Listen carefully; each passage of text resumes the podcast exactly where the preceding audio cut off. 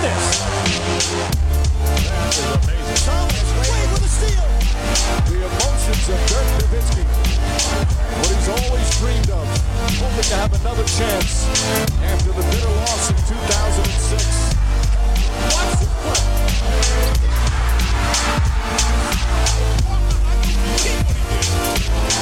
That is amazing. Hallo und willkommen zu Gut Next, dem deutschen Basketball-Podcast im Internet. Mein Name ist André Vogt und ich begrüße euch zur neuen Folge unseres kleinen, aber feinen Basketball-Hörspiels. Heute mit der Rapid Reaction Nummer 62 ist es, glaube ich, vom 25. Mai 2021. Und die wird präsentiert von all denjenigen, die sagen, hey, ich habe dieses T-Shirt gesehen von Gut Next mit dieser Boombox, diesem Ghetto Blaster drauf. Super nices Teil. Habe ich mir gegönnt. Wo? Auf drehvogt.de, also d-r-e-v-o-i-g-t.de. Ich glaube, wenn ihr hier zuhört, muss ich es euch nicht buchstabieren, ich mache es trotzdem. Gibt jetzt, äh, ich, ich, hatte ja die ganzen ähm, Supporter-Shirts, also nicht alle, ein paar fehlen noch, aber die gehen alle jetzt heute oder morgen noch raus. Äh, hatte aber noch ein paar von diesen Ghetto Blaster-Shirts bestellt, weil, weil viele noch nachgefragt hatten, nach, habt ihr noch welche? Ja, ähm, könnt ihr noch kaufen, wie gesagt, bei mir im Webshop. Ähm, sind echt geile Shirts geworden. Generell, ich finde, das ist qualitativ auf jeden Fall das Beste, was wir jemals bei Garden Next hatten. In Portugal, fair produziert, eine 100% Baumwolle, keine Schadstoffe drin, alles super nachhaltig. Genauso finde ich, soll es auch sein. Ähm, wenn ihr wollt, wie gesagt, drayfolk.de gibt es noch das Shirt. Gibt nicht so viel, aber haut sie euch, äh, haut euch rein, zieht euch rein, wollte ich eigentlich sagen. Vielleicht ist das Shirt ja was für euch. Ich kann es nur empfehlen und viele von euch wohl auch ich habe auf Twitter ja einige von euren Bewertungen des Shirts retweetet. Jordan Clarkson, den konnte man sich auch reinziehen dieses Jahr und wurde jetzt belohnt ähm, von ja, einigen Wahlberechtigten der ganzen Welt. Journalisten machen das ja Jahr für Jahr bei der NBA. Er ist Best Six Man geworden vor seinem Teamkollegen Joe Ingles und vor Derrick Rose. Am Ende war es eine relativ klare Abstimmung. 407 Punkte gab es für Clarkson, 65 Erststimmen, also die ihn auf dem ersten Platz gesetzt haben, die Kollegen. Bei Ingels waren es 272 Punkte und 34 Erstplatzierungen und bei Derrick Rose, dem dritten im Bunde, 77 Punkte. Und einer hat ihn auf Platz 1 gewählt, wahrscheinlich ein Kollege aus New York, würde ich mich festlegen wollen. Donovan Mitchell, der wurde in Spiel 1 seiner Utah Jazz gegen die Memphis Grizzlies nicht eingesetzt. Prompt setzte es eine Niederlage für das bilanztechnisch beste Team der Western Conference. Und Donovan Mitchell war not amused. Ähm, man konnte jetzt lesen bei ESPN, dass er wohl eigentlich dachte, spielen kann ich auf jeden Fall. Ich bin fit, das sind Playoffs. Warum werde ich hier rausgehalten? Dass das Team dann aber gesagt hat, ja, nee, ach komm, wir machen mal lieber Spiel 2, so habe ich gut. Jetzt hat man Spiel 1 verloren, man ist schon ein bisschen im Rücken zur Wand, weil das ja ein Heimspiel war. Und Mitchell hat jetzt komplett mittrainiert, 100% Vollkontakt und ist bereit für Spiel 2. Mal gucken, ob sich die Kollegen aus Utah da vielleicht so ein bisschen, ja, ein bisschen verzockt haben. Bin ich sehr gespannt. Die Chicago Sun-Times, ähm, Tageszeitung aus Chicago, überraschenderweise, guckt schon ein bisschen voraus. Klar, die Bulls sind draußen und es gibt eine große Free Agent Personalie im Sommer, das ist Laurie Markan. Und es gibt einen Kolumnisten der Times, der spekuliert, dass Markan bei zwei Teams ziemlich weit oben auf der Wunschliste stehen sollte. Das eine Team sind die New York Knicks, klar, die haben eine Menge Cap Space, aber auch die Dallas Mavericks. Und da fragt man sich natürlich so ein bisschen, hm, könnte das denn passen? Äh, in einem Artikel wird geschrieben, dass Markan wohl eher dazu tendieren würde, nach Dallas zu gehen. Doncic, Porzingis, ne, das passt ja irgendwie auch. Aber passt das wirklich spielerisch? Ne? Ich meine, er ist ja im Endeffekt einer, der ganz ähnliche Qualitäten hat wie Porzingis. Ist es nicht ein bisschen redundant, dann würde das defensiv funktionieren. Darf man gespannt sein? Oder ist Markan der neue Porzingis und ist es ist vielleicht so ein Hinweis darauf, dass Porzingis doch gehen muss. Ich glaube, dass da eher relativ wenig dran ist, obwohl natürlich in ähm, in Dallas haben sie ein Herz für internationale Big Men, die schießen können. Die Knicks, da bin ich auch gespannt. Ich meine, klar, die haben Geld, die können auch jemand wie Markan ein hohes Angebot machen, wo vielleicht die Suns, äh, wo vielleicht die Bulls nicht mitziehen. Aber passt Markan neben Randall? Soll er von der Bank kommen? Ne? Defensiv mag ja Tom Thibodeau eher Big Men, die ganz beschlagen sind. Das mag Markan nicht unbedingt bin ich gespannt. Ich, ich würde eher tendieren, dass das beides nicht unbedingt richtig gute Spots sind für den Finn. Für Clay Thompson, der Spot ist klar nächstes Jahr. Das sind die Golden State Warriors. Nicht klar ist allerdings, wann der All-Star und Champion anfangen wird mit Basketballspielen wieder. Denn Wir erinnern uns, ähm, kurz vor der Saison Achillessehnenriss.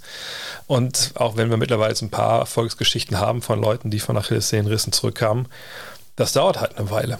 Und ähm, jetzt war Rob Myers, der General Manager der Warriors, zu Gast bei The Athletic, hat ein Interview gegeben und hat ein paar Sachen preisgegeben. Zum einen, dass er ja, seine Zweifel hat, dass Clay Thompson zu Saisonbeginn 2021, 2022 fit wäre, ist ja auch schon relativ bald. Ich meine, wir reden hier von Oktober, November. Äh, und der Manager sagt auch, dass er James Wiseman nicht traden will, sondern dass er glaubt, dass er in der Zukunft, aber auch in der Gegenwart helfen will und sein Weg für die Warriors zurück in Richtung, ja, Titelkandidatur, sage ich mal, geht eher darüber, dass man das Team mit Veteranen verstärken möchte und ähm, so eben den Splash Brothers, wenn sie wieder beide fit sind, Draymond Green und eben auch jemand wie Wiseman, da dann mehr Stabilität geben will. Er spricht davon, dass man zum Beispiel noch einen Stretch Bigman braucht. Und zu Kelly Ruber hat er gesagt, ja, äh, der möchte bei uns sein. Wir wollen den auch halten, aber man weiß natürlich nie, wie sich der Markt entwickelt, wie teuer das wird. Und wir erinnern uns, die Warriors sind eh schon eine sehr, sehr teure Mannschaft. Da darf man gespannt sein, ob da auch mal eine Schmerzgrenze erreicht ist, ähm, wo man vielleicht sagt, okay, äh, jemand wie Ubre, dafür legen wir das Geld dann lieber nicht auf den Tisch. Und heute zu Gast mal wieder Just a Kid from Germany, Julius Schubert. Hallo Julius. Hi. Heute wollen wir zum einen zurückblicken auf die vergangene Nacht. Ne, das, jetzt werden natürlich viele Denver-Fans und Portland-Fans aufschreien, aber das wichtige Spiel der vergangenen Nacht, um das wir uns kümmern wollen, ist Spiel 2 der Bugs gegen die Heat, auch wenn es am Ende recht klar war. Wollen ein bisschen schauen, was gab es da für Anpassungen vielleicht auf, auf beiden Seiten, natürlich vor allem bei Milwaukee, ähm, obwohl man ja Spiel 1 gewonnen hatte. Äh, und wollen ein bisschen rausblicken auf die, die kommende Nacht, auf das wichtige Spiel da. Auch da werden andere Fanbases jetzt aufschreien. Aber trotzdem wollen wir schauen auf Lakers gegen Suns, denn da war ja das Spiel 1 recht äh, bemerkenswert. Aber fangen wir im Osten an, Julius. Ähm, ich habe ein bisschen verfolgt, was du auf Twitter geschrieben hast.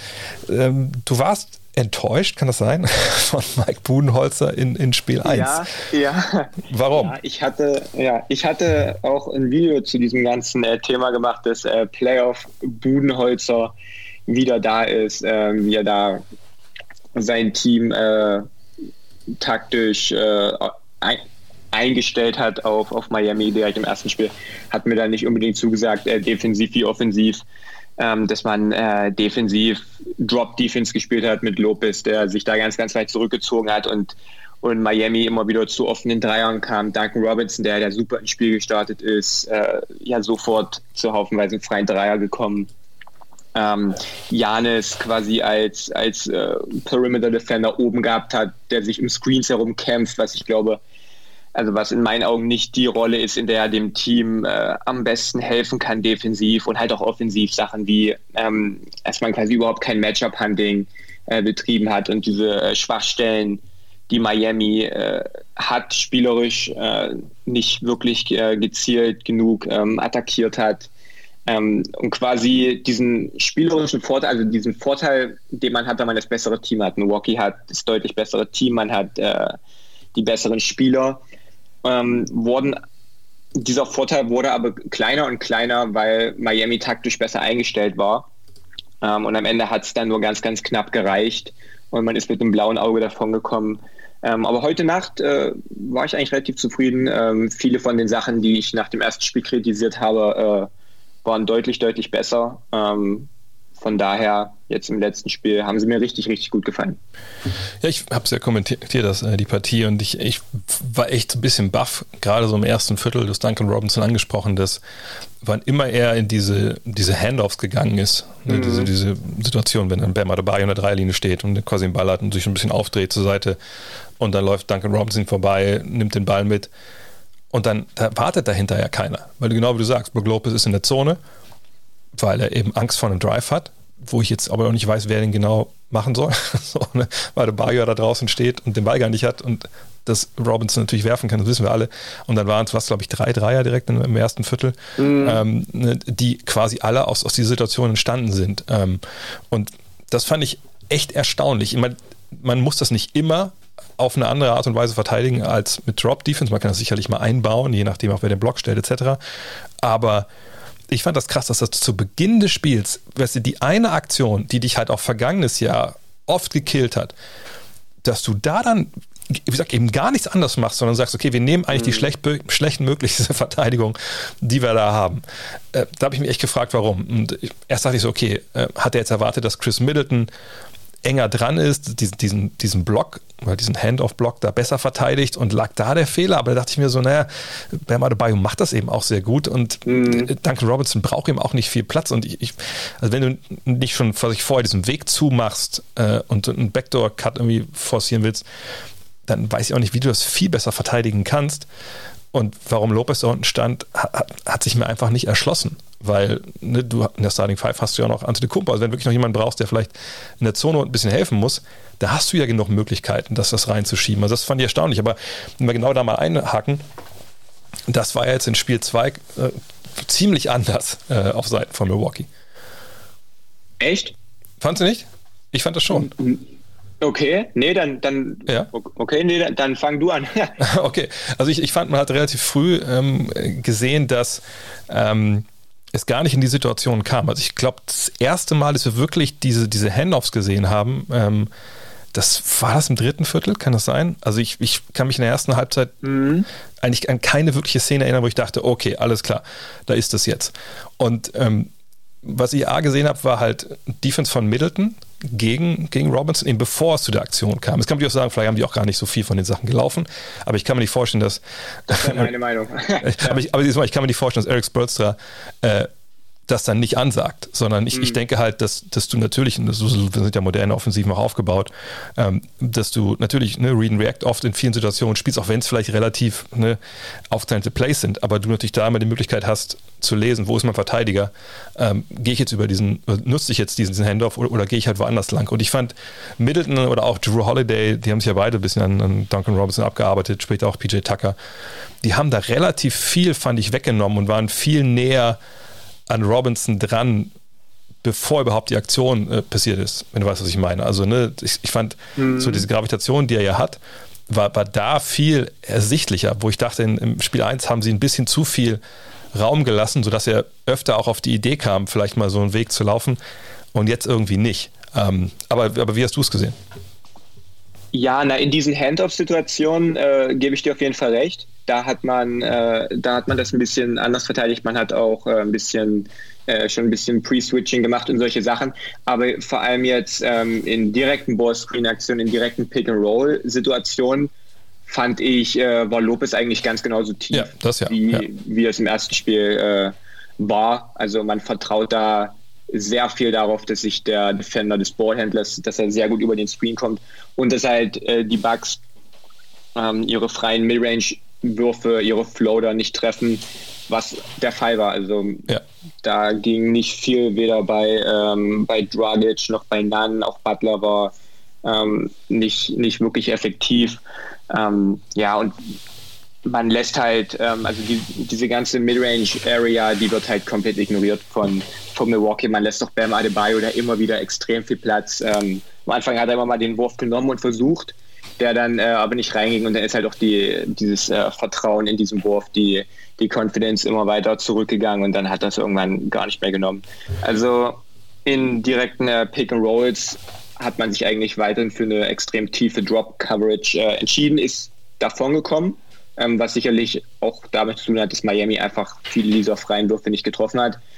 Ähm, da bin ich aber gespannt, wie das, äh, wie das in der nächsten Serie, wie man das dann machen möchte. Ob man dann Kevin Durant und Kyrie Irving in diesem Bereich äh, lassen will und dann vertraut, dass die nicht treffen oder dass Harden sein, sein Floater nicht trifft. Äh, das wird dann auch eine, eine, andere Geschichte. Da blicken wir natürlich ein bisschen weit voraus. Ich fand, ja. dass ähm, es hat mich einfach also Budenholzer noch nicht bereit war, eine diesen kompletten Schritt zu gehen, den er vielleicht wirklich, wenn es eine Serie gegen die Netz gibt, äh, nehmen müsste, sondern dass er äh, zum einen gesagt hat, okay, wir sagten, wir sind näher dran, äh, vor allem an, an Robinson und äh, aber auch zum Beispiel an Dragic und ich, ich, ich fand, dass Holiday da einen überragenden Job gemacht hat, Middleton, ja, ja. Tucker ne, gegen Robinson in der zweiten Halbzeit auch, dass die einfach sehr aggressiv waren, sehr nah dran waren und ich fand, die Heat haben klar können wir auch über die Dreier nachher sprechen, ne, gerade im ersten Viertel von den Bucks, aber ähm, ich fand, die Heat haben es nicht geschafft, gegen eine Verteidigung, die, die, sehr, sehr ähnlich war, aber eben ne, in einigen kleinen Stellschrauben dann ein bisschen anders, eben ein bisschen aggressiver. Ne? Die, ich glaube, die Hilfe kam auch ein, zwei Mal ein bisschen schneller von, von, mhm. von woanders für Robbins. Auf der einen Seite kann ich mich erinnern, äh, noch in der ersten Halbzeit, da kam, glaube ich, die Hilfe aus der Ecke hoch von DiVincenzo relativ schnell, von Arisa. Ähm, ne, aber mit so kleinen Adjustments hat man es dann aber geschafft, dass wirklich zum einen Robinson diese Dinger nicht nehmen konnte und dass eben auch kein klarer Vorteil passierte. Und dann gebe ich dir vollkommen recht. Und dann hatten wir halt, als dann Dragic kam, oder auch Nan, der es probiert hat, die haben einfach diese Dinger nicht getroffen, die sie vielleicht auch normalerweise treffen. Aber es gibt halt auch Spiele, wo es nicht so gut läuft. Und dann ist den, den Heat auch schnell dieses Spiel weggelaufen durch eben diese, diese wahnsinnigen Dreier da von, von Bryn Forbes und irgendwann auch von der ganzen mhm. Mannschaft. Und dann fand ich, hatte Buhnholz ja auch nicht unbedingt die große Not in der zweiten Halbzeit nochmal komplett umzustellen, obwohl ich schon mhm. wie an eine Szene erinnern kann mit, mit Robinson, wo Lopez dann äh, wirklich höher war auf einmal. Ähm, und dann ist als Trainer auch cool. Dann spielst du, lässt du einfach spielen. Du musst nicht alle Karten auf den Tisch legen. Deswegen fand ich es noch zu verkraften, dass es jetzt nicht so die, die, die, ganz, ganz großen Veränderungen waren, weil die Bugs einfach schlicht nicht gebraucht haben. Ja, zumal er mit Lopez auch jetzt nicht die allergrößte äh, Flexibilität hat. Ja. Also klar, man kann switchen, man kann trappen, man kann hatchen, man kann prinzipiell alles machen aber da ist die Drop Coverage noch äh, das geringste Übel in dieser Serie gegen Miami. Ich bin, wie du schon gesagt hast, ein bisschen enttäuscht. Ich meine, letztes Jahr hat man die Drop Defense gekillt, auch direkt in Pick and Roll Aktion. Man ist, äh, hat viele doppelte äh, Screens äh, gestellt. Man, man hat da oft die verschiedensten Arten ähm, quasi diese Taktik der Bugs geschlagen und das haben wir halt nicht so wirklich gesehen im zweiten Spiel. Da bin ich auf jeden Fall gespannt, ob man im dritten Spiel sich da ein bisschen äh, mehr einfallen lässt.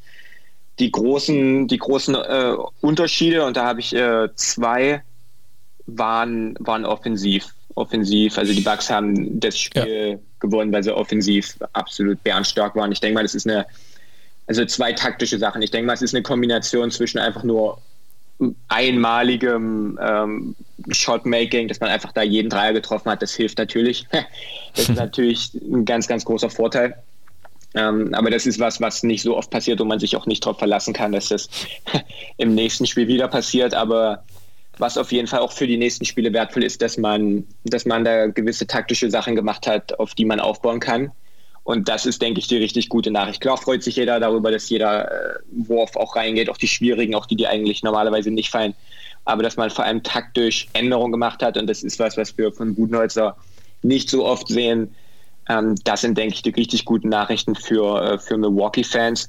Und da ist erstens, dass man äh, Matchup-Hunting betrieben hat. Matchup-Hunting ist äh, extrem wichtig und auch was, worüber wir bei den äh, Lakers gegen Suns gleich noch reden können. Und das hat man nicht gemacht im ersten Spiel. Und Miami hat ein Team, da laufen viele dieser defensiven Mismatches rum. Man hat Duncan Robinson, man hat Dragic, man hat Nunn, man hat Hero. Das sind vier Spieler, die man alle wunderbar attackieren kann. Und es gab sogar Minuten, in denen drei von denen auf dem Parkett standen. Und die erste Sache, die man in diesem Spiel anders gemacht hat, ist, dass wenn jemand automatisch, also von vornherein schon dieses Mismatch hatte, dass man dann auch wirklich aktiv geguckt hat, dass er den Ball bekommt. Da hatten wir einige Situationen mit Holiday und mit Middleton, wenn, wenn Robinson von Anfang an an den dran war, dann haben die auch geguckt, dass man ihnen den Ball zukommen lässt. Das ist was, was man im ersten Spiel, äh, wo, wo, Robinson wirklich auch in der zweiten Hälfte sehr lange an Middleton dran war und das einfach ignoriert wurde ähm, in vielen Momenten das war ein Unterschied und, und der ganz große Gamechanger war wirklich, dass man aktiv versucht hat, diese Switching Defense von Miami äh, so zu bestrafen, dass man immer wieder diese, zu diesen Mismatches gekommen ist und das war Janis, das war, das war Chris Middleton und das war Holiday. Man hat immer wieder kleinere äh, Spieler Screen stellen lassen für Janis, der dann gegen den Nunn gespielt hat, der dann gegen den Dragic gespielt hat, sofort driven konnte. Ähm, das Feld musste sich zusammenziehen und so entstanden viele dieser offenen Dreier. Man hat äh, Middleton immer wieder durch auch ein paar richtig coole Spielzüge, wo ich auch äh, ein bisschen verwundert war, auch ein paar hm. äh, coole Sachen nach, nach Auszeiten wirklich an, an, an Robinson ranbekommen, der dann im Post absolut keine Chance hat. Und auch Holiday, der sogar noch deutlich mehr hätte machen können, der extrem oft ein Mismatch hatte und dann den Wurf einfach nicht getroffen hat. Also Matchup-Hunting gegen dieses C-Team, das hat ihn schon letztes Jahr in den Finals, äh, was heißt das Genick gebrochen? Das ist halt was, äh, was automatisch passiert, wenn man da, ich meine, ähm, das Personal ist nun mal da und die Gegner wissen das. ich bin gespannt, wie, wie Miami da reagiert. Letztes Jahr in Finals, wir hatten ja auch damals ein paar Podcasts drüber gemacht, sind äh, die Heat dann relativ schnell zu Show and Recover Defense äh, gegangen, um quasi dieses, dass LeBron nicht jedes Mal Tyler Hero oder Robinson gegen sich hat. Man kann pre-switchen, man kann auch wirklich, und das ist was, was ich nie verstehen werde, die, ähm, die Bucks, die wollen diesen Switch und Miami weiß, dass die Bucks diesen Switch wollen und man gibt ihnen trotzdem genau ja, das, ja, ja. was sie haben wollen. Man, man, man muss nicht unbedingt switchen, wenn der Gegner will, dass du switch. Man kann sich auch irgendwie dagegen wehren. Also es gibt Möglichkeiten und ich bin extrem gespannt auf dieses dritte Spiel und ich erwarte wirklich, dass Bolstra da mit einem defensiven Gameplan um die Ecke kommt, der sich äh, gewaschen hat. Ich, ich finde es halt krass, wenn man überlegt, also eigentlich steht ja, steht ja 2-0. Man, man denkt ja immer, es steht irgendwie 1-1 jetzt, weil man mit Spiel 1 so wie immer mhm. noch im mhm. Kopf hat. Witzigerweise habe ich mehr den, den, den Leger von äh, Jimmy Butler im Kopf als den Game Winner von Chris Middleton. Frage mich nicht warum. Hm. Ähm, aber wenn man überlegt, in, in Spiel 1, es gab zwölf uncontested Dreier. Also eine Dreier, wo wirklich keiner Verteidiger wirklich in der Nähe war von den Bucks. Und davon haben sie einen getroffen. Jetzt in Spiel 2 sah das natürlich komplett anders aus. Also gerade Bryn Forbes in der ersten Halbzeit, nur auch das ganze mhm. Team das, das, war ja wirklich Wahnsinn. Das war ja auch, äh, was waren glaube ich, 15 Dreier war Franchise-Rekord für die erste Halbzeit. Und wenn es dann läuft, dann läuft es ja auch. So, und ich, ich denke, das sind natürlich beides Extreme. Aber Fakt ist nun mal, dass in, in beiden Spielen jetzt ähm, die Defensive von Miami es nicht geschafft hat, äh, die, diese freien Dreier so in dem Sinne wegzunehmen, dass es nicht zum Problem wird. So, gestern schon mal gar nicht und in Spiel 1 ist es nicht zum Problem geworden, weil die nicht getroffen haben, aber die Dreier waren halt da. So, und das ist natürlich gegen die Mannschaft echt schwierig. Und ähm, ich, ich gebe dir vollkommen recht, offensiv waren da ein paar Adjustments da. Ich hatte auch das Gefühl, dass Janis vielleicht in Spiel 1 zu oft am Ball war. Ne, also selbst das versucht wäre, das, das wäre meine zweite. genau, genau dass, er, ja. dass er zu oft, wie halt, zu oft Miami in der Lage war, okay, wir stellen uns die drei Mann dahin, die Mauer, wir wissen, wo er ist, wir wissen, wo die Schützen sind und dann gucken wir mal. Also hat das hundertprozentig funktioniert? Nein, es gab ja diese vielen freien Dreier auch, aber auch waren auch viele schlechte Pässe dabei. Ich erinnere mich an, glaube ich, zwei Dinger für Lopez so rund ums Knie, dass er die dann nicht trifft, ne, ist auch mhm. klar. Aber ähm, Jan ist jetzt in Spiel 2 viel öfter, äh, genau wie gesagt hast, ne, so abseits des Balles unterwegs, als Blocksteller unterwegs gewesen. Und das war eine Sache, die ich eben vorher immer nie verstanden habe bei den Bugs. Warum? Du, du sollst ihn ja natürlich in Situationen geben, äh, bringen, wo er zum Korb gehen kann, wo er Hilfe zieht, wo er selber finisht. Nur es ist ja, ich habe es aber schon hundertmal gesagt, es ist so viel leichter, wenn ich weiß, ach guck mal, dahinter dribbelt er über die Mittellinie, jetzt kommt er auf uns zu, ach guck mal, der will zum Korb gehen und ich die ganze Zeit weiß, wo der ist und alle zehn Augen, die bei mir in der Defense äh, gucken können, gucken alle hin und sehen alle das Gleiche, versus, Moment mal, Janis ist hinten ne, an der Baseline am Dunkerspot, jetzt kommt er hoch und stellt einen Block. Moment mal, wo war er eigentlich jetzt gerade? Ne? Und es sehen ihn vielleicht nur zwei oder drei Mann und der Rest muss auf seine Leute achten. Und auf einmal kriegt er dann den Ball und dann greift er an gegen Dragic und dann ist es ein Mismatch und jetzt muss die Hilfe kommen. Das ist ja viel schwerer zu verteidigen, als wenn, wie gesagt, du ihn fünf Sekunden auf dich zukommen siehst, egal wie wie geil er zum Korb geht, weil dann stehen da halt drei Mann und der Ball muss weg und es gab keine Bewegung im Angriff und wenn das nicht ein direkten freier Dreier ist oder sich oder ein Closer attackiert wird mit einem Drive, dann ist es halt für die Offense schwer, danach wieder in den Flow zu kommen. Und ich fand, Flow hatten sie und Pace hatten sie, ne, was natürlich auch damit zusammenhängt, dass sie einfach gut verteidigt haben und, und viele Runouts hatten. Aber das war halt auch eine Offense, fand ich, die, die viel, viel seriöser und erwachsener war von Mike Budenholzer in Spiel 2 die Bugs produzieren seit Jahren und speziell seit zwei Jahren, äh, vor allem mit Middleton und Janis, Punkte am Fließband, wenn man Janis als Screener einsetzt ja. und nicht als Ballhändler. Und das ist was, was man in, in, in dem Spiel heute Nacht deutlich häufiger gemacht hat. Man hat sehr viele äh, dieser Double-Drag-Spielzüge laufen in, direkt früh im Angriff. So äh, ein äh, Early Offensive-Spielzug. Und Middleton hatte den Ball oder Holiday war es auch, ähm, aber es war vor allem was Middleton. Und dann stellt Janis den ersten Screen und ähm, oder nee, nee, Janis stellt nicht den ersten, den ersten, den ersten stellt Lopez und den zweiten stellt Janis. Und oder andersrum, es ja. war unterschiedlich. Und äh, Janis rollt quasi sofort zum Korb ab und, und, äh, und Lopez geht hinter die Dreierlinie raus und Miami, äh, und Miami hat absolut überhaupt gar keine Antwort darauf gefunden. Und da gab es fünf, sechs Angriffe und äh, das war immer entweder ein freier Dreier dann äh, oder, oder ein äh, Dank für Janis. Und es ist unglaublich schwer, Janis zu verteidigen, wenn er in Bewegung ist. Und wenn du halt, wie du es halt gesagt hast, ist es schwerer, eine Mauer aufzustellen, wenn äh, Janis ähm, abrollt, als wenn er direkt oben den Ball hat. und du weißt, dass er direkt zum Korb ziehen wird.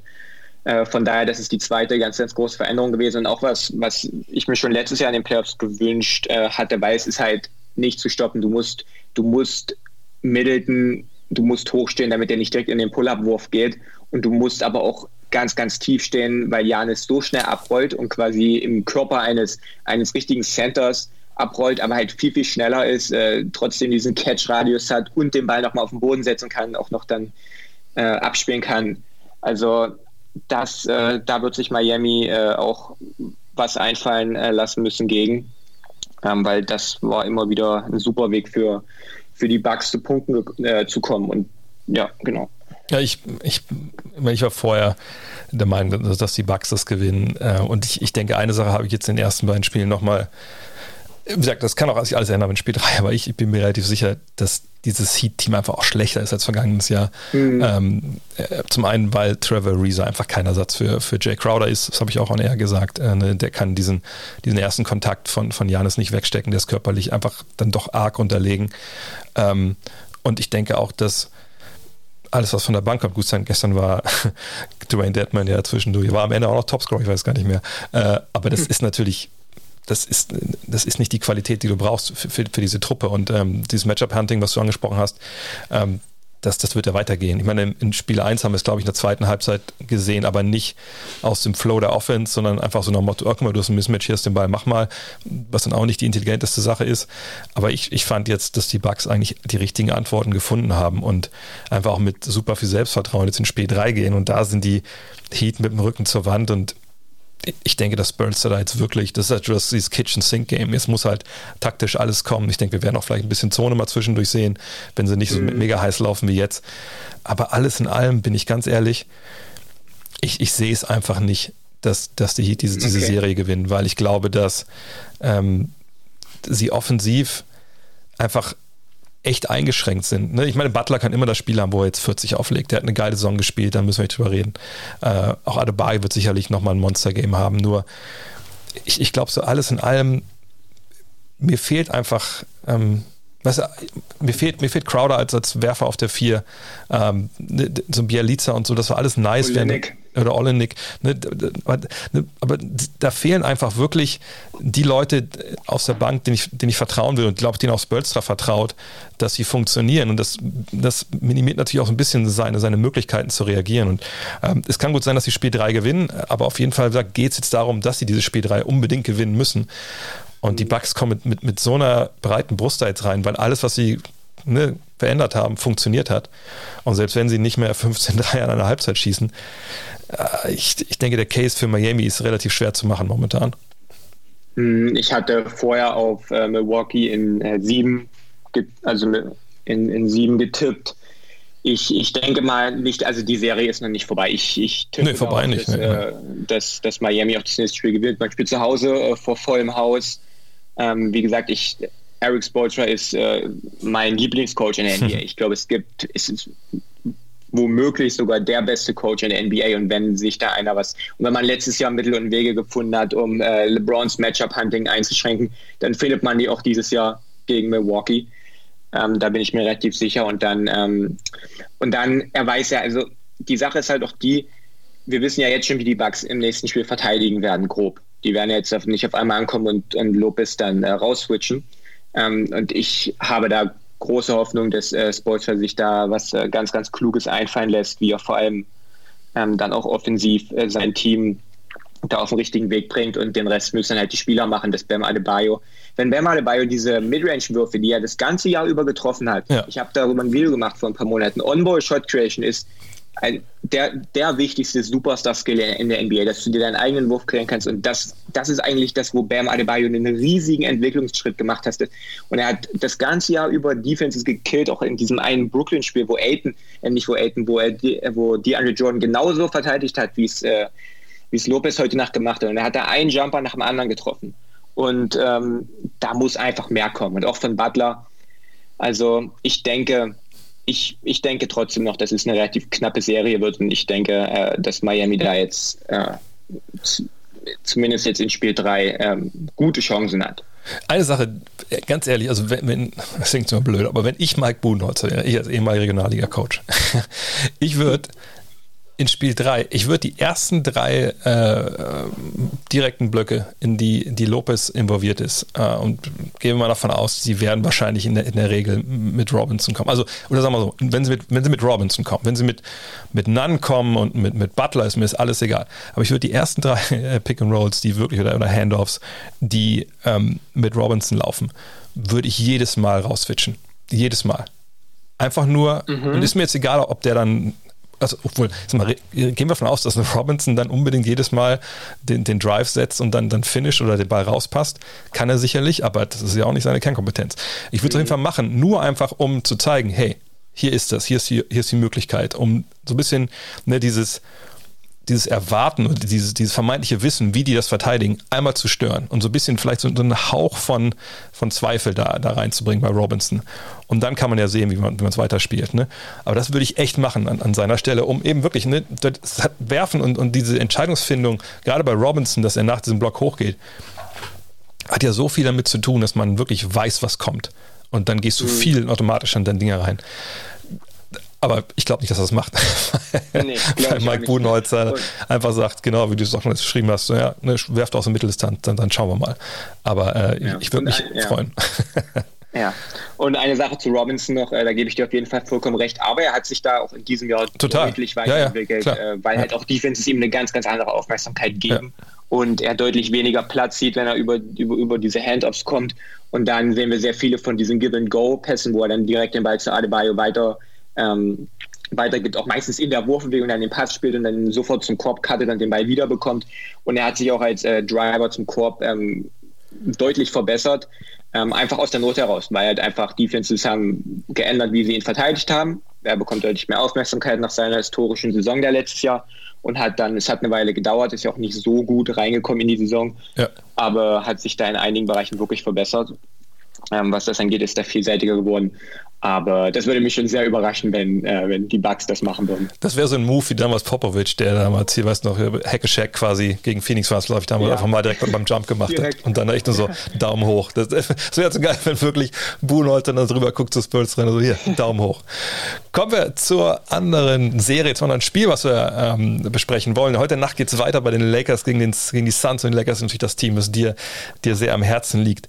Warst du wahrscheinlich schwer zu beurteilen, aber warst du genauso enttäuscht wie ich von LA Lakers in Spiel 1? Und ich direkt dazu, ich war mega enttäuscht äh, von Frank Vogel und Co., weil das war ein Auftakt, fand ich. Äh, man kann ja sicherlich verlieren in Phoenix, aber das war ein Auftakt, den fand ich schon äh, auf mehrere, äh, in mehreren Ebenen echt schwer zu erklären, wenn ich ehrlich bin, taktisch wie auch vielleicht zur so Körpersprache, einsatztechnisch.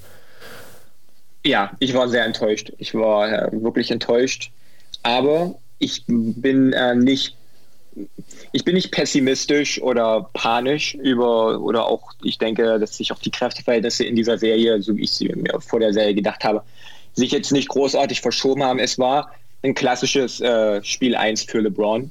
Äh, zum sechsten Mal in seinen letzten neun äh, Playoff-Serien hat das erste Spiel verloren. Und wir wissen ja alle, wie das geendet hat. Von daher fällt es mir schwer, jetzt irgendwie, ähm, also wenn man heute Nacht verliert, dann werde ich wahrscheinlich wirklich ungemütlich, aber, oder dann wird es ungemütlich, aber jetzt nach diesem ersten Spiel ähm, kann ich da jetzt noch nicht wirklich Panik schieben.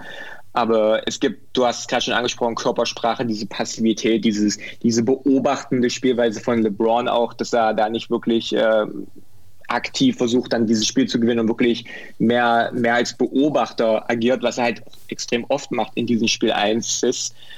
Und, und dann halt auch taktisch. Äh, da gab es äh, eine Menge taktische Sachen, die äh, nicht funktioniert haben. Wir können ja direkt mal anfangen mit ihrem defensiven Plan.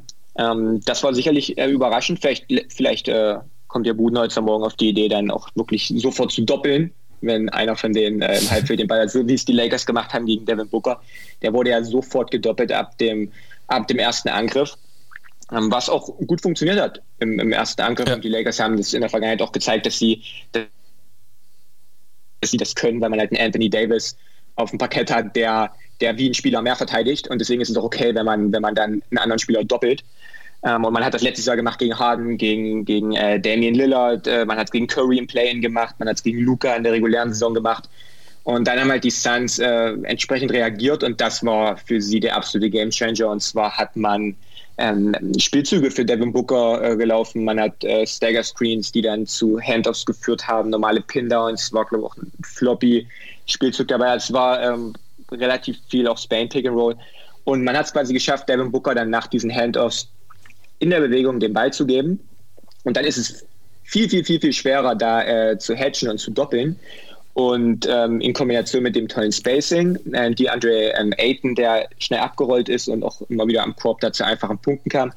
Und halt, dass Devin Booker mittlerweile so gut ist als, äh, als, als Passspieler auch, ähm, dass er den Ball auf den Boden setzen kann und zum Korb zieht, dass er direkt in den Pull-Up-Wurf geht und dass er halt auch seine Mitspieler findet, ähm, hat man diese Hedge-Defense, die die Lakers haben, geschlagen. Und äh, die Lakers waren nicht bereit, die zu ändern. Das ganze Spiel über nicht. Man hat im vierten Viertel auch noch Hedge-Defense gespielt und man ist mal für mal äh, damit geschlagen worden. Ich hatte auch gestern ein Video dazu gemacht. Ähm, wo, und es waren noch viele Situationen dabei. Du hast es oft, wenn, wenn der Gegner einfach punktet, dann kannst du sagen, okay, wer hat da jetzt die Rotation verbockt? Wer hat da den Fehler gemacht? Aber du hast wirklich viele Situationen gehabt, wo keiner wirklich einen Fehler gemacht hat, wo jeder seinen Job gemacht hat und die Suns haben trotzdem einen einfachen Lob, der dann in einem, in einem Elton-Dank äh, geendet hat, sind dazu gekommen. Weil einfach diese Taktik nicht äh, funktioniert hat für das, was die Suns äh, gemacht haben. Und äh, das muss auf jeden Fall geändert werden. Also, da müssen wir heute Nacht was ganz, ganz anderes sehen, ansonsten wird man da wieder gekillt. Ähm, aber die Lakers sind ein Team, die starten langsam in Playoff-Serie. Man hat letztes Jahr in den ersten beiden Runden die, die, die ersten Spiele verloren und ist dann deutlich besser geworden, weil es halt ein Team ist, die beobachten, die, die äh, machen sich da jetzt nicht so einen Stress im ersten Spiel, die ähm, haben ganz, die werden ganz klar analysieren, was, was die Suns äh, gemacht haben und werden dann, äh, wenn zumindest das letzte Jahr irgendwie ein Indikator ist, ähm, deutlich, deutlich besser. Und ähm, ich glaube, es gibt nicht viele Teams in der Liga, die besser daran sind, ihren Gegner wirklich zu erlernen innerhalb so einer Playoff-Serie. Von daher bleibe ich da optimistisch. Ja, ich glaube, es wäre auch ein bisschen früh, jetzt nach einem Spiel, wo das Heimteam gewonnen hat, zu sagen, äh, die Serie ist vorbei. Äh, aber ich, ich muss schon sagen, dass es mich äh, enttäuscht und auch ein bisschen gewundert hat, denn ähm, den Gegner zu erlernen oder ne, zu reagieren und, und die richtigen äh, Schlüsse zu ziehen auf, auf Playoff-Partien, natürlich, das, das meinen wir, wenn wir von Adjustments etc. reden. Nur, äh, also ich bin relativ sicher, dass die Suns so gespielt haben, wie man das erwarten konnte. So, mhm. also es war jetzt ja nichts großartig anderes, ähm, sondern das waren genau die Sachen, die man erwarten konnte. Und man kann ja vielleicht auch aus Lakers Sicht noch halbwegs froh sein, dass Chris Paul so eingeschränkt war. Und er hat die ganze reguläre Saison auch nicht viel geworfen. Aber ne, man hätte ja schon erwarten können, dass er jetzt gerade in den Playoffs ähm, aus der Mitteldistanz ein bisschen mehr vielleicht nimmt, ähm, gerade wenn die Lakers so Pick and Roll verteidigen, wie sie es halt verteidigt haben. Hat er aber nicht. Auch wahrscheinlich, weil seine Schulter ihn da echt ein Problem bereitet hat. Mhm. Weil du dich an den einen Jump erinnerst, der dann doch trifft am Ende. Mhm, ja. das, das wirkte alles so, so schwer für ihn. Das, der, er musste ja viel weiter wegspringen. Also ganz, ganz komisch. Jeweils, ne, dann trotzdem das nicht hinzubekommen, finde ich schwierig. Und äh, du sprichst an, da waren einfach, ich finde, es waren Löcher da obwohl man das so gespielt hat, wie man es eigentlich spielen sollte, verteidigungsmäßig oft, wo ich dann sage, ja gut, wenn die Löcher da sind und jeder irgendwie schon den richtigen Weg geht, dann sind die ihn aber nicht 100% gegangen. Weißt du, was ich meine? Ne? Du kannst ja eine mhm. Verteidigung so laufen, wie, wie du es aufgemalt bekommst. Und natürlich kannst du auch nicht alles verhindern, selbst wenn du gut verteidigst, ist ja manchmal trotzdem drin. Nur, es ist eben, gerade wenn wir jetzt über so Lobs oder sowas reden, ist halt eine Sache, ob ich neben dem Spieler herlaufe, der den Lob bekommt und ich habe ein Mismatch, oder ich lauf, lauf nicht neben ihm her, sondern lauf quasi auch so ein bisschen in ihn rein und nehme Kontakt auf. Muss kein Foul sein, aber ich nehme Kontakt auf, dass eben, wenn er da hochspringen will, dass es mal, schon mal ganz denke, schwieriger ist, rein koordinativ und, und so, und sich nicht darauf mhm. konzentrieren kann, als kommt ja da der Ball. Heißt nicht, dass du dann alles verhinderst, aber das hat mir echt viel gefehlt. Und du sprichst diese Pick-and-Roll-Verteidigung an. Gerade gegen ähm, Booker in der zweiten Halbzeit. Ne, du ist ja vollkommen richtig, was du gesagt hast, diese, diese, auch viele diese, auch viele diese Double Drags, die sie da gesetzt haben und so, wo er über die Seite kam. Ne, das, mhm. das denke ich so, ja, das ist natürlich auch gegen einen wie Booker schwer zu verteidigen und hat ein paar echt taffe Würfe getroffen. Aber gerade wenn man sich überlegt, so, okay, der Gameplan muss ja gewesen sein. Ne? Wir nehmen Chris Paul und auch Booker die Mitteldistanz weg. Wir zwingen die Pässe nach außen. Wir, wir machen Cam Johnson, Michael Bridges, ähm, Michael Bridges und, und Co. machen wir zu Drivern, Jay Crowder. Aber wenn du dann den ersten Schritt nicht, nicht machst, dann werden die halt auch nicht zu Drivern. So, und, und dann hast du was da kassiert. Und ich fand das alles so, so unrund und fast so nach dem Motto, wirklich, ach komm, heute spielen wir erstmal, wir gucken mal in Spiel 2, wie, wie, wir das dann mhm. richtig verteidigt kriegen. Das verstehe ich halt nicht, weil du hattest ja schon noch ein bisschen Zeit, dich darauf vorzubereiten. Ähm, und da bin ich mir sicher natürlich bei Frank Vogel als Defensivcoach, dass da eine Menge, Menge Neues passiert. Auf der anderen Seite fand ich aber fast noch schlimmer, was da im Angriff passiert ist. Denn äh, sind die Lakers, wenn wir ehrlich sind, ein mittelmäßig Offensivteam dieses Jahr gewesen, aus vielerlei Gründen? Vollkommen richtig. Aber das AD Non-Faktor war auch, dass für ihn fast gar nichts wirklich so richtig gelaufen wurde. Dass LeBron merkwürdig passiv war im Angriff. Mhm. Und dass da so viel, ja wirklich Stückwerk dabei war das hat mich dann echt so ein bisschen geschockt, weil ich dachte so in der zweiten Halbzeit, okay, jetzt geht LeBron in den Low Post, jetzt macht er da ein bisschen was. Ne? Entweder er geht selber oder er passt, was wir ja schon hunderttausend Mal gesehen haben in Cleveland und so. Gar nicht. Ich glaube, zweimal geht er ins Post-Up. Äh, keiner bewegt sich auf der Weak bis auf Caruso, der Einzige, der wirklich wahrscheinlich Bock hatte an dem Tag. Und es, es war so, es war ätzend scheiße, wie sie gespielt haben. Ich sage einfach so, wie ich es wie sehe. Und, und da hoffe ich, das, das wird ja besser werden, aber das hat mich echt, echt ein bisschen geschockt, dass das da vorne so, so uninspiriert war. Ja, du kannst nicht äh, taktisch äh, schlecht eingestellt sein auf das äh, Spiel und dann äh, halbherzig und passiv spielen. Das ist eine Kombination, die nicht wirklich erfolgsversprechend ist, äh, defensiv und vor allem ist auch offensiv nicht. Ähm, LeBron war extrem passiv, hat sehr oft äh, Dennis Schröder machen lassen, der ein gutes Spiel gemacht hat. Ich denke auch, äh, weil er halt auch mehr machen durfte. Und LeBron öfter mal gesagt hat, hier, will den Ball nicht, mach du. Ähm, aber ansonsten war das ein, äh, ein typisches, typisches LeBron-Spiel. Gar kein Matchup-Hunting gesehen. Ich denke, das wird sich heute Nacht ändern sehr, sehr wenig Post-Ups, auch äh, nicht wirklich körperlich gespielt. Der Wurf ist am Anfang gefallen. Die, die Suns sind direkt im ersten Lakers-Angriff unter den LeBron-Screen gegangen und der hat ihn natürlich verwandelt und dann da dachte ich schon, okay, interessante Taktik, das kann ja was werden.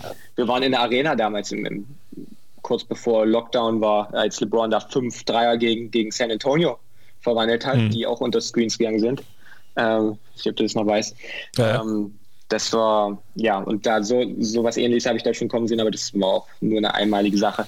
Ähm, ja, und als LeBron dann abgekühlt ist, kam dann nicht mehr viel, aber es war halt auch nicht wirklich so, als ob er mit aller Kraft versucht hätte, was zu machen. Und äh, Davis, der hat immer mal was versucht, aber das hat sich dann häufig darauf beschränkt, dass er halt den äh, Ball im Post bekommen hat und dann Face-Up und dann direkt in den Wurf. Das äh, ist das geht auf Davis Konto sicherlich zur Hälfte, dass er da äh, einfach aggressiver sein muss, auch körperlich spielen muss, auch äh, versuchen muss, äh, näher an den Korb ranzukommen. Und da erwarte ich auf jeden Fall auch eine deutliche Leistungssteigerung. Aber zu seiner Verteidigung, die Lakers haben weder was äh, Spielzüge angeht oder so einen guten Job gemacht, ihn in Position zu bringen, wo er den Ball im Low Post fängt, wo er vielleicht auch wirklich dann äh, Platz hat oder wo, wenn man in der Weak Side irgendwas gelaufen ist. Und dann ist halt auch das Drummond-Problem, ähm, dass halt einfach das Spacing war. Das Spacing kannst du komplett vergessen, wenn äh, Drummond und Harrell ja. im Dunkerspot standen. Und das war ja nun mal äh, den Großteil der Zeit über so, äh, in der Davis auf, auf dem Parkett stand. Ähm, Davis hat auch Würfe genommen, als, als er auf der 5 gespielt hat. Also ich will ihn da auch absolut jetzt nicht irgendwie in Schutz nehmen. Ähm, aber du musst schon ziemlich gut sein aus der Midrange, um das zu rechtfertigen, dass du, weiß nicht, 80 Prozent deiner Versuche von dort nimmst. Ja. Äh, da muss, und das war letztes Jahr, das ist er davor nie gewesen, das ist er seitdem nicht mehr gewesen.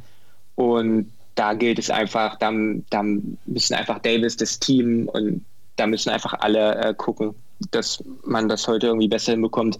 Und dann hat das Drummond-Problem und allgemein das, äh, die, die Big Man-Rotation. Ich weiß nicht, was Drummond in der Hand hat gegen, gegen äh, Frank Vogel, was er da, keine Ahnung, ob er seine Familie als Geisel hält oder was auch immer. Ich, ich habe keine Ahnung. Es, irgendwas scheint er gegen ihn in der Hand zu haben. Es gibt aus äh, sportlicher Sicht eigentlich keinen es gibt nichts, was es rechtfertigt, ihn, ihn äh, da Minuten spielen zu lassen. Ähm, ich denke, dass die Lakers gut beraten werden, ihre Minuten auf der 5 aufzuteilen, dass man quasi Davis die Minuten gibt und halt Gasol. Ähm, ja, Drummond hat nicht mal schlecht gespielt, das ist ja das nächste. Drummond ja. kann, kann ordentlich spielen und hat trotzdem einen negativen Einfluss auf alles, was um ihn herum passiert. Das ist, äh, also ich, das ist so ein bisschen das Drummond-Problem. Ja, wenn ich mal einhaken darf, ich bin auch kein, kein großer Fan von ihm äh, gewesen, seit er jetzt da ist. Ähm, vorher sicherlich auch nicht, weil ich auch so denke, der eine Skill, den er halt hat, also Rebounding, das ist nun mal auch äh, etwas, ja, das, das ich meine, es nach wie vor irgendwo wichtig, aber ich denke, man kann es ein bisschen vernachlässigen. Heute. Individuelles Rebounding, genau. gnadenlos überbewertet, ja. ja. ja. Und ähm, Defensives. Ich, ich finde halt, ich fand ihn eigentlich auch okay in, in Spiel 1, war natürlich auch mit seinen sieben Offensiv-Rebounds ne, und er hat dann zumindest diese, diese Offensive, die einfach nicht gelaufen ist, ein bisschen manchmal am Leben gehalten und, und hat so ein bisschen ausgenutzt, ne, dass er da auch ein Mismatch hatte und so. Äh, aber das ist nun mal alles, was er halt dir gibt. So, also er gibt dir vorne wirklich nicht mehr. Und ich, ich hätte es wahrscheinlich gar nicht so schlimm gefunden, wenn er seine 19 Minuten bekommt. Der hat jetzt auch nicht 36 Minuten gespielt. Ähm, aber ich, ich finde dann, dass du Gasol nicht bringst, sondern eben Harrell, das fand ich halt das Schlimme. So, weil ich einfach glaube, wenn du diese erste Halbzeit siehst von den Lakers und du siehst, offensiv geht gar nichts. Wir haben kein Spacing, ne, wir haben auch de facto kein wirkliches Playmaking außerhalb von LeBron. Ich meine, Dennis hatte drei mhm. Assists, so, ne? Ich glaube, sie hatten zur Halbzeit acht oder sowas, also richtig wenig auch. Ähm, und es sah ja auch bei Gasol so aus, als ob der gar nicht spielen sollte, von vornherein nicht. Ne? Saß da in seiner langen Hose und so. Ne? Und dann denke ich mir, aber spätestens, wenn du die erste Halbzeit gesehen hast, sagst du doch, hey, pass mal auf, Marc, äh, mach die mal ein bisschen, mach die mal gut warm für die zweite Halbzeit. Weil, ich meine, ist er jetzt jemand, der da fünf Dreier reinschießt? Nein, natürlich nicht. Hat, hat er aber einen Dreier? Ja. Musst du ihn respektieren? Denke ich auch. Ist es einer, der passen kann von da oben? Ja ich glaube, wenn man sich alle Metriken mal anschaut dieses Jahr, die Offense lief auch besser, wenn er auf dem Feld war, versus wenn, viel, wenn, wenn Drummond auf dem Feld war. So. ja. Und defensiv ist er nun mal einer, der von nicht allzu langer Zeit, gut, ist älter geworden, aber ne, der war ja nicht umsonst in der Konversation auch zum Defensive Player of the Year. Und ich glaube nicht, dass, dass ein DeAndre Ayton den halt so herspielt und Ayton hat 21 und 16 gemacht ohne Gasol auf dem Feld, dass das total auffällig ist. Das glaube ich einfach nicht. Und also ich glaube, wenn Frank Vogel ihn jetzt nicht in einem zweiten Spiel reinbringt, der muss nicht starten. Ne? Kein, ich denke eher sogar, dass Gasol besser aufgehoben ist, vielleicht in den Minuten ohne LeBron mit mhm. Schröder, dass du halt für Dennis, für die Drives mehr Platz gibst, dass er seinen Speed besser einsetzen kann und du hast halt einen Passgeber da oben dann. Ähm, ich denke aber, wie gesagt, wenn, wenn Vogel das nicht macht, dann muss man wirklich mal gucken, dass er, dass er vielleicht die Polizei oder das FBI mal ermittelt im Hintergrund, weil äh, dann scheint er wirklich was im Argen zu liegen. Gleichzeitig muss ich aber auch sagen, ich finde nicht, was da gerade auf Twitter passiert, dass das Trump da so der absolute Prügelknabe ist. Ähm, mhm. Da gibt es eher zwei, drei Kollegen, die ich vorher mal fragen würde, was eigentlich los war, bevor ich mich mit Andrew Drummond beschäftige, denn der hat dir das gegeben, was er kann und war sogar auf eine strange Art und Weise auch echt wichtig mit seinen Offensiv-Rebounds, weil sonst wäre das Spiel, glaube ich, zwischendurch komplett aus, außer Hand äh, geraten. Ja, zumal dann nicht äh, Drummond äh, der Prügelknabe sein sollte, sondern eigentlich eher der, der ihn spielen lässt, weil Drummond hat genau das gemacht, was er kann. Ja. Ähm, und es, es, ist jetzt nicht so, dass die Lakers-Fans auf einmal äh, schockiert gewesen sind, dass äh, das Spacing nicht da war, wenn Drummond spielte. Das ist ja, also, keine Ahnung, wie dann die Erwartungshaltung war. Ähm, wie gesagt, Drummond hat okay gespielt, aber das, den Einfluss, den er halt hat auf, auf Davis, ist negativ, den er hat auf LeBron ist negativ. Das soll gar nicht mal rechtfertigen, dass die beiden nicht gut waren. Aber die beiden spielen deutlich, deutlich besser, wenn ähm, Gasol neben ihnen spielt oder wenn Davis auf der 5 spielt. Ähm, und halt auch defensiv ist Gasol da eine ganz, ganz andere Liga. Vor allem jetzt auch was, was defensiven IQ angeht, ja. der auch nicht unterschätzt werden sollte, vor allem jetzt in den Playoffs. Ähm, ja, also es ist jetzt nicht so, dass ich sage, okay, wenn Drummond jetzt Minuten noch in dieser Serie sieht, dann war es das für die Lakers. Die Lakers hätten das Spiel trotzdem gewinnen können. Ähm, und sie hätten es, ähm, ich denke mal, man hat, was, was hat man, neun, neun Korbleger daneben gesetzt, elf Freiwürfe und, und die Dreierquote war auch, ähm, war auch relativ grauenhaft. Ich weiß nicht, wie viel man immer geben sollte auf dieses äh, Expected Points und äh, die Gewinnwahrscheinlichkeit, wenn wenn man so getroffen hätte, wie es erwartet wurde. Ähm, aber so wie ich das gelesen hatte, hätten dann die Lakers das Spiel sogar eigentlich gewinnen sollen. hätte man äh, die Punkte gemacht, die man erwartet hätte. Es gab haufenweise freie Würfe, auch in Situationen, wo man, wenn man die gemacht hätte, wäre es nur noch ein sechs Punkte Rückstand gewesen oder ein sieben Punkte Rückstand, wo dann, wo dann KCP nicht getroffen hat, Davis nicht getroffen hat, Matthews nicht getroffen hat. Also die Lakers hätten das Spiel trotzdem gewinnen können. Mit all diesen Fehlern und mit all diesem äh, nicht vorhandenen Spacing und mit den vielen Drummond-Minuten und mit einem passiven LeBron und einem passiven Davis. Und man hätte trotzdem eigentlich gewinnen können. Von ja. daher ähm, habe ich ein gutes Gefühl. Ja, ich denke auch, was wir auch schon gesagt haben, also am, am Großen und Ganzen äh, Empfinden über die Serie hat sich da für mich, mich auch nichts getan. Vielleicht nur eine Statistik, die, die, äh, die in, zwei, in Spiel 2 aber nicht so sein darf, und zwar in den, den 9,6 Minuten, in denen halt ähm, Schröder, KCP, Caruso, James und Davis auf dem Feld waren. Also schon, wo man erwarten kann, okay, das ist so die Mannschaft oder die fünf, wo du da gehst vielleicht hin, wenn du das Ding äh, nach Hause fahren willst.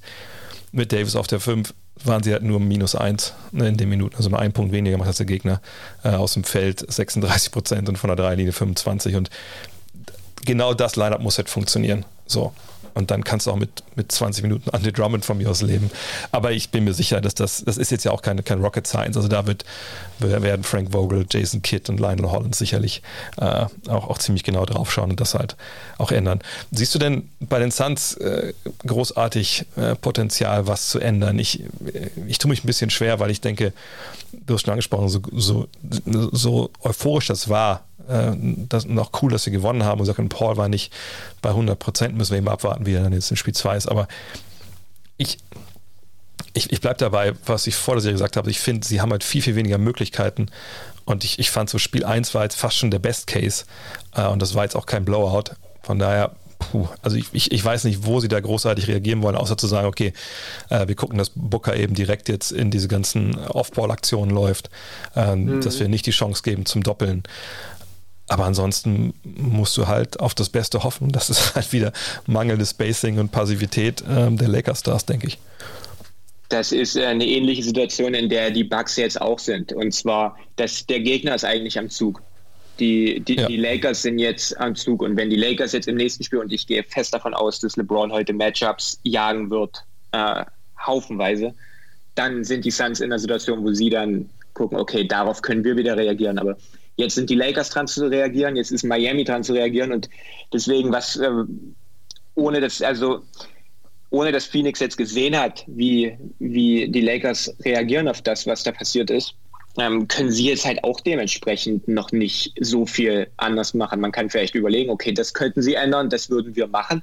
Aber jetzt von vornherein sind, glaube ich, die Suns eher in einer Situation, wo, wo sie sagen, okay, wir, wir machen das sehr ähnlich. Wir, wir, gucken wieder, dass wir, wie du hast gerade angesprochen, Booker mit Spielzügen äh, zum Laufen bekommen und dann ähm, und man hat das, äh, und das haben sie auch gut gemacht im ersten Spiel, dass man quasi während des Spiels auch ein paar Sachen verändert hat. Es gab im letzten, im letzten Angriff, das war, also nicht, nicht im letzten Angriff, im letzten Viertel am Ende, gab es äh, zwei Situationen, das waren äh, Crowder Midrange-Wurf und ein Bridges mit Midrange-Wurf. Die sind beide aus der Weak Side gekommen, als Booker oben äh, gedoppelt wurde. Also Booker hatte den Ball rechts auf der rechten Seite auf Höhe der Mittellinie und er wurde gedoppelt.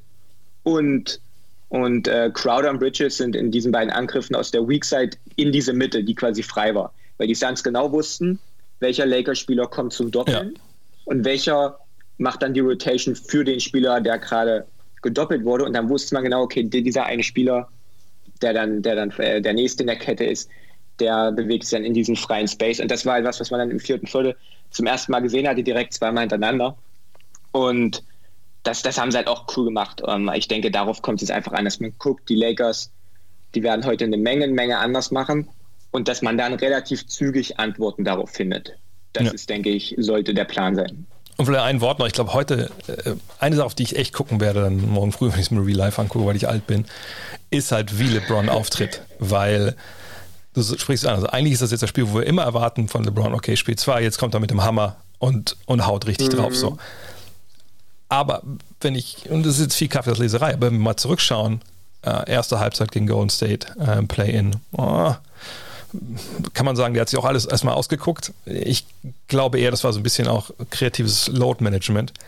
Das Spiel jetzt, mhm. ne, nicht wirklich der LeBron, den wir eigentlich kennen, außer vielleicht ab und zu mal in Spiel 1 Aber wenn jetzt in Spiel 2 das sich wieder so zeigt, dass da irgendwie, dass wir den Eindruck haben, Halle geht nicht 100 Prozent, dann ist er vielleicht einfach auch nicht 100 Prozent. Und das wollen wir natürlich alle nicht. Mhm. Aber da gucke ich auf jeden Fall heute oder morgen früh echt, echt viel drauf, wie das halt aussieht. Weil das wäre natürlich eine Geschichte, die dann auch wirklich auch wichtig wird und vielleicht auch diese Serie nochmal ändern könnte.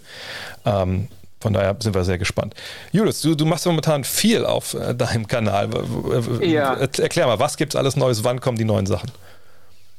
Genau, ich äh, schaue mir die Spiele immer, immer live an nachts und mache dann auch direkt durch, dass auch wirklich an dem Nachmittag noch ein Breakdown kommt zu einem Spiel, das äh, dann quasi in der Nacht war. Das war ähm, gestern, es war vorgestern zum, zum Milwaukee-Spiel 1 nachmittags, gestern zum Lakers-Spiel. Heute kommt dann jetzt in ein paar Stunden auch wieder was zum Bucks-Spiel und dann denke ich mal morgen äh, kommt dann wieder was zum Lakers-Spiel. Ich muss gucken, dass ich da ein bisschen Abwechslung reinbekomme. Aber quasi jeden Tag ist geplant, wirklich ein Breakdown zu einem Spiel oder zu einer irgendeiner Entwicklung, was man dann in der Nacht äh, beobachten kann. Ist immer ganz cool. Ich weiß immer noch dann nicht, ich weiß immer schon gerne, was für Videos ich morgen mache, übermorgen. Aber jetzt gehe ich wirklich immer in die Spiele rein und gucke, dass ich da irgendwas sehe. Und dann äh, mache ich das dann ganz spontan so. Also ja, Genau. Das ist ja manchmal auch am besten, ganz spontan. Von daher, Just, ja. a, Kid off, äh, Just a Kid Off, Just a Kid from Germany auf YouTube. Da findet ihr den Julius und alle zwei Wochen hier. In diesem Sinne, dann, du legst jetzt ja nicht hin, weil du bist ja wach wie und dann legst du wieder abends hin. Von daher, ein ja, ja. feines Vorschlafen, ein guter, gute, gutes, Arbeits, gutes Arbeiten dann äh, früh am Morgen, wenn ich es mir angucke. Und dann äh, sprechen wir uns bald wieder. Machen wir. Mach's gut. Kommen wir jetzt zu den Programmhinweisen. Und ja, also eigentlich braucht ihr da keine, denke ich mal. In dem Sinne, man weiß ja jetzt, welches Team wann spielt, aber am Wochenende, da erwarten uns natürlich wieder Primetime-Spiele und darüber möchte ich trotzdem noch kurz mit euch sprechen. Zum einen am Samstag, da lohnt es sich wirklich ein bisschen früher dann die sozialen Aktivitäten einzuschränken, denn um 19.30 Uhr bereits Milwaukee bei den Miami Heat. Das ist dann Spiel, 3 der, äh, Spiel 4 der Serie. Da sind wir mal gespannt, ob da vielleicht so ein Sack schon zugehen kann. Ähm, mal gucken. Aber das ist nicht das einzige Spiel, was noch relativ erträglich ist von der Zeit her am Samstag um 10 Uhr. Also quasi direkt im Anschluss dann Denver gegen Portland. Auch das wird Spiel 4 sein. Am Sonntag dann auch wieder zwei Primetime-Spiele und die wirklich zur aller, allerbesten Sendezeit. Um 19 Uhr bereits die Knicks gegen die Hawks. Auch das wird Spiel 4 sein. Und dann um 21.30 Uhr Spiel 4 der eben schon besprochenen Serie auch Phoenix, dann aber in Los Angeles bei den Lakers. Google der Woche, Google des Tages fehlt noch. Es gibt einen geilen Artikel gerade auf ESPN. Ihr müsst echt googeln. Boban Room Chemistry. Boban Room Chemistry. Gibt es eine Geschichte über Boban und, und was er für die Mavs bedeutet. Und alles, was über Boban geschrieben und erzählt wird, ist must-see ja, whatever, TV, Podcast oder, oder Artikel. Von daher viel Spaß dabei. In diesem Sinne, das war's für heute. Vielen Dank fürs Zuhören. DreFolk.de gibt es das Ghetto Blaster äh, ne, Shirt. Zieht's euch rein. Ihr, ihr, kennt das Design. Es ist einfach mega geil. Der mag sich selber übertroffen. Ich finde es das stärkste Design, was wir jemals hatten äh, bei unseren Shirts. Von daher würde mich freuen, wenn ihr auch eins einpacken könnte, euch schicken könnte. DreFolk.de. Da bekommt ihr das Teil. In diesem Sinne, bis bald. Ist jetzt eine Menge los. Ähm, hier auf Twitch, whatever. Wir sehen uns. Euer André. Hello. Look at this. That is amazing. Thomas Wade with a steal. The emotions of Dirk Nowitzki. What he's always dreamed of. Hoping to have another chance after the bitter loss in 2006. Watch this play.